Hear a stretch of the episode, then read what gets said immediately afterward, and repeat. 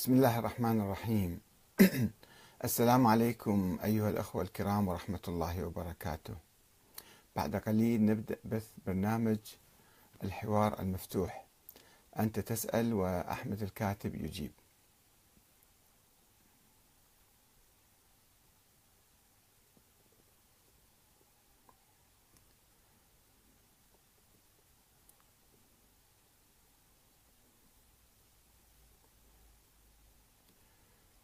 بعد قليل. برنامج الحوار المفتوح. أنت تسأل وأحمد الكاتب يجيب.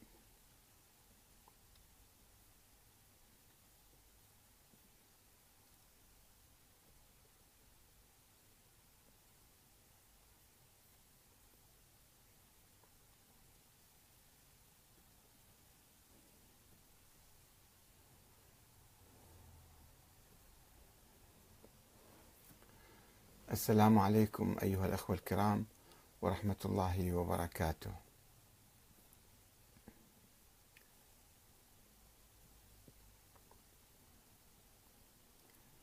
بعد قليل سنبدأ بث برنامج الحوار المفتوح. أنت تسأل وأحمد الكاتب يجيب.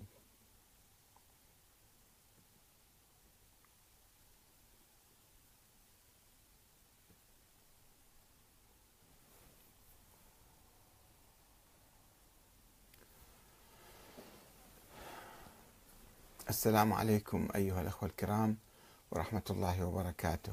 قبل أن نبدأ هذا البرنامج آه، أو قبل أن نبدأ بتلقي أسئلتكم آه، أود أن أتحدث عن يوم الف... يوم الأسير الفلسطيني. وموقف آه، الشيعة من هذا اليوم ومن هؤلاء الأسرى في فلسطين المحتلة. تعرفون الآن الشيعة في العراق خصوصا يتأهبون لبدء مسيراتهم المليونية لزيارة الإمام موسى بن جعفر لماذا يزورون هذا الإمام؟ يزورونه لأنه قتل في السجن لأنه قضى معظم حياته في السجن أسيرا مظلوما والآن بعد مضي أكثر من 1200-300 سنة على هذا الحادث ترى أن الناس الذين وخاصة الشيعة الذين يحبون الحق والعدل ويقاومون الظلم. امتثالا لقول إمامهم أمير المؤمنين علي بن أبي طالب عليه السلام ووصيته لابنيه الحسن والحسين وسائر ولده وسائر شيعته. قال لهم كونا للظالم خصما وللمظلوم عونا. فكيف نترجم هذه الوصية العلوية إذا كنا نحن شيعة ونحب أهل البيت؟ لا لا نكتفي أو لا يجوز أن نكتفي فقط بزيارة قبور الأئمة كأي ميت من الأموات. إنما يجب أن نستلهم روحهم روح أهل البيت وصاياهم تعاليمهم ثقافتهم أفكارهم وخطهم في الحياة. لو كان الإمام علي بن أبي طالب اليوم موجودا ماذا كان يفعل؟ هل كان يقف مغمض العينين أمام ما يجري في فلسطين وأمام الأسرى الذين مضى عليهم عشرات السنين. وكل يوم يزدادون أطفال ونساء ورجال يقاومون الاحتلال الصهيوني ولذلك فهم آه، مستعدين أن يدخلوا السجون ويقضوا حياتهم في السجون. وبعضهم مؤبد كذا مرة محكوم عليه بالمؤبد. والإمام الكاظم من الإمام علي إلى الإمام الكاظم موسى الكاظم. نحن نتعاطف مع الإمام الكاظم ونحب الإمام الكاظم ونزور الإمام الكاظم لكي نستلهم روح الصمود في هذا الإمام ونتعاطف معه كمظلوم ونستنكر قيام هارون الرشيد بظلمه وسجنه ظلما وعدوانا. كذلك لابد أن نتعاطف ونحيي صمود الأسير الفلسطيني. صمود الأسرى الفلسطينيين صمود الشعب الفلسطيني الذي يعيش في داخل أسر الآن. داخل حصار وداخل أسر وتعذيب وقمع وإذلال وإرهاب. لا يمكن أن نكون شيعة شيعة لعلي بن أبي طالب من دون أن نتعاطف مع المظلومين في مختلف أنحاء العالم وعلى رأسهم المظلومين الفلسطينيين الشعب الفلسطيني المظلوم. والأسرى المظلومين. كل الأسرى في العالم كل الحركات المقاومة والتحرير يعني يدخلون السجون ولكن يعاملون كأسرى حرب. إلا الشعب الفلسطيني لا يعامل كأسرى كأسرى حرب. إنما الاحتلال الصهيوني يحاول أن يذلهم ويسحق إنسانيتهم يسحق روح الصمود والمقاومة والتحرير في قلوبهم. لذلك نحن نتعاطف ونحيي صمود الشعب الفلسطيني. آه، بالحقيقة يعني هناك نظرتان للتشيع. نظرة حيوية ونظرة ميتة. النظرة الميتة تكتفي فقط في الطقوس الفارغة. الزيارات زيارات قبور الأئمة من دون معنى من دون شيء. نزور ونأتي ونروح وخلص. ما في بعد شيء آخر بعد ذلك. بينما التشيع الحي هو الذي يستلهم جوهر التشيع وروح التشيع ويترجم هذا التشيع إلى مواقف آه، بطولية وحيوية في نصرة المظلومين في مختلف أنحاء العالم ومقاومة الظالمين. وإذا تقاعسنا عن هذا الموقف فلن نكون شيعة. حتى لو بكينا ولطمنا وطبرنا وعملنا ما عملنا وطبخنا وأكلنا هذا لا يهم. هذا لا يعني أنك توالي أهل البيت. موالاة أهل البيت الحقيقية هو أن تستلهم روحهم ومواقفهم وتتصور. لو كان الآن الإمام علي موجود ماذا كان يقول لك؟ تستلهم الإمام الكاظم الآن مسجون في فلسطين. فأنت مو فقط تروح تزور قبره في بغداد إنما زور قبره أو زوره في السجن. الآن هو مسجون في فلسطين في السجون الفلسطينية مع الأسرى الفلسطينيين. لأنه لو كان الإمام الكاظم موجودا اليوم لناضل مع الشعب الفلسطيني ضد الاحتلال الصهيوني. هذا هو الإمام الكاظم. روح الإمام الكاظم موجودة الآن في فلسطين في داخل السجون. فنحن عندما نتوجه لزيارة الإمام الكاظم يجب أن نرمي بأعيننا إلى السجون الموجودة في فلسطين. الآن نأخذ الأسئلة إذا تحبون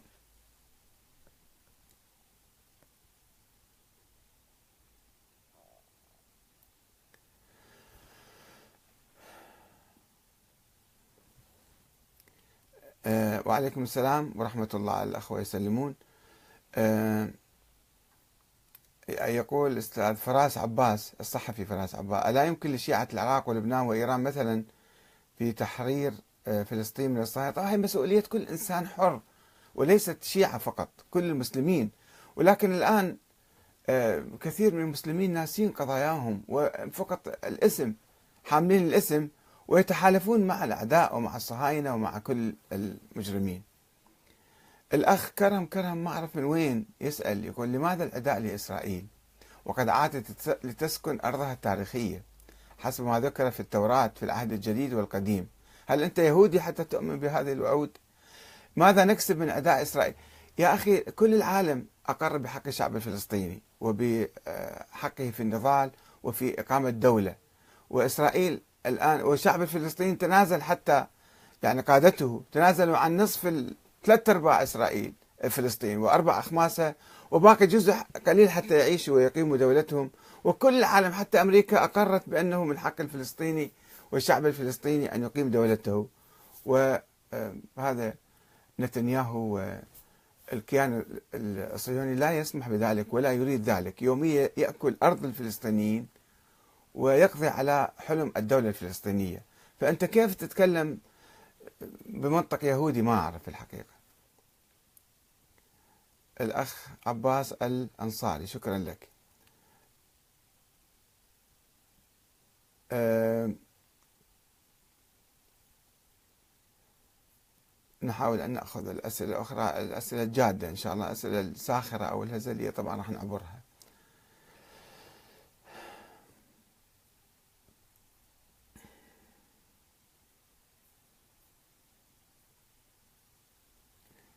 في الحقيقة هو ليس بهذا الموقف فقط إنما مواقف كثيرة بالنسبة للعدل بالنسبة للحرية بالنسبة للنظام آه، العام. هذه مبادئ التشيع مبادئ آه، التشيع العلوي. ولكن عندما إحنا نقرأ التشيع بصورة ميتة إحنا نكون ميتين يعني. ما نفهم التشيع إلا طقوس فارغة جوفاء. نروح ونجي ونلطم ونبكي وخلص بعد ما في شيء وراء ذلك. ما ما ينعكس التشيع في حياتنا. روح علي بن أبي طالب ما تنعكس في حياتنا.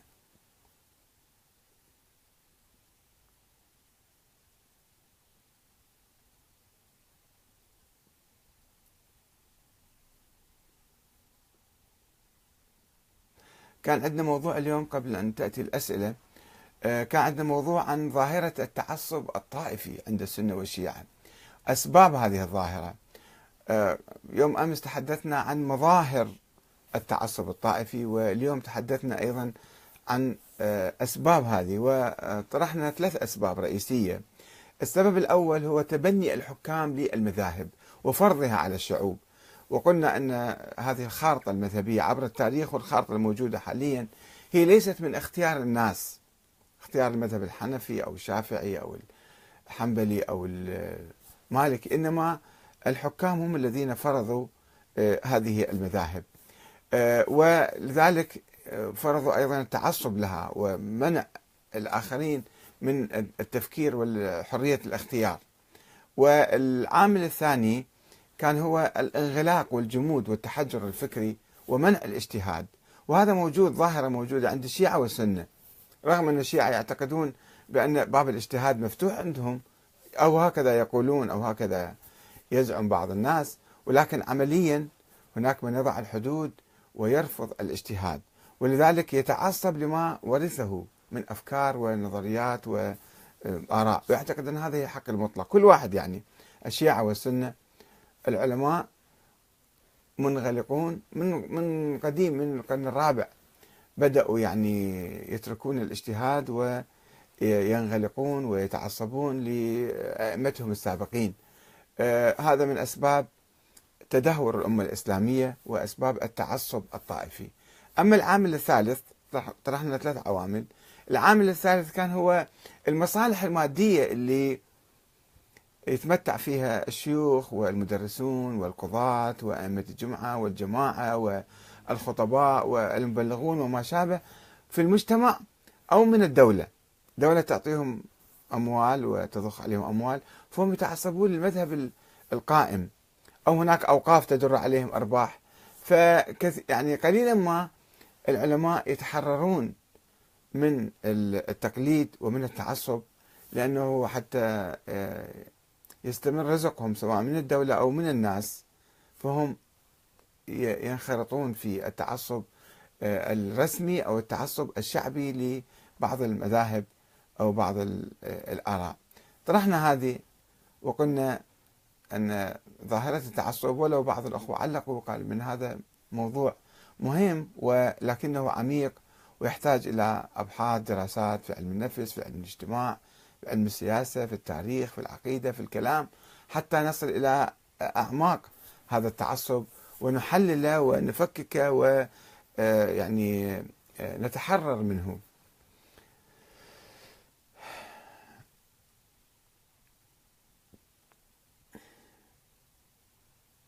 ونحن نستقبل ملاحظاتكم أيضا حول هذا الموضوع إذا تحبون. آه لماذا لا تذكر سجناء العراق؟ آه يعني سجناء العراق في محاكم يعني هذه قضية فردية تصبح. في قضية في ناس قد يكون ناس مظلومين أنا ما أقول لك لا ما أعرف الحالات ولكن ليس ليسوا مسجونين بحالة وطنية. إما مجرمين إما متهمين إما إرهابيين إما وقد يكون فيهم مظلومين أيضا. ولكن هذه حالات فردية ليست حالات وطنية. هناك حالة وطنية الآن في فلسطين. شعب كامل هو أسير وآلاف الأسرى من الأطفال والنساء لمجرد أنه ألقى حجارة أو تكلم أو فكر بالمقاومة يلقى بالسجن. هذا هؤلاء مناضلون أحرار آه، من أجل قضية وطنية. قضية وطنية عادلة فيلقون بالسجن وإحنا واجبنا أن ننصرهم وندافع عنهم ونتعاطف معهم. فرق بين ما في مختلف البلاد ربما هناك مسجونين. طبعا في بلاد أخرى أيضا مسجونين من أجل قضايا عادلة أو باتهامات سياسية أو معارضين سياسيين موجودين في كثير من البلاد العربية والإسلامية هذا شيء آخر يعني حالات فردية ولكن أيضا نحن نتعاطف معهم مع كل أسير مع كل معتقد مظلوم يجب نحن أن نتعاطف معه وننصره ونحاول أن نحرره ونساعده. يعني القرآن الكريم وضع في الزكاة بند من بنود مصارف الزكاة وفي الرقاب. رقاب يعني العبيد يعني الأسرى الآن إذا ما في عندنا عبيد عندنا أسرى هم أشبه بالعبيد يعني أو أسوأ من العبيد حتى. الأسير لا يستطيع أن يتحرك إلا في زنزانة ضيقة. العبد يمكن يسافر يروح يجي يأكل يشرب يتزوج. فالأسير وضعه أسوأ من من العبيد. مصادرة حريته كاملة.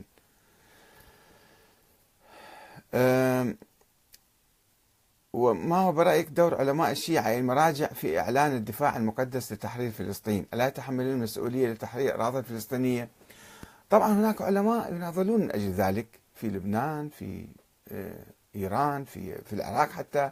قديما حديثا الشيخ محمد حسين كاشف الغطاء ذهب إلى القدس وخطب ويعني حذر من الاحتلال الصهيوني في في الأربعينيات من القرن الماضي.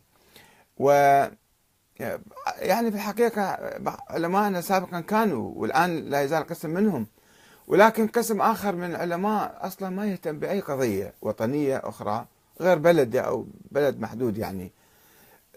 هذا مع الأسف الشديد أنه ما في ما في تفاعل كبير مع القضايا العالمية لأنه منعزلين منكمشين. خاصة في بعض الحوزات بالمرة يعني ما يفكر أبعد من أنفه يعني. آه، بينما سابقا مثلا في أتذكر 1911 عشية الحرب العالمية الأولى عندما غزت إيطاليا آه، ليبيا. علماء في العراق صدروا بيانات تنديد واستنكار وحث للناس لمقاومة الاحتلال الإيطالي. كانت الحوزة حيوية أكثر من الآن. ولكن لا أعرف الآن كيف منكبين فقط على دروس ضيقة وما يهتمون بقضايا أخرى.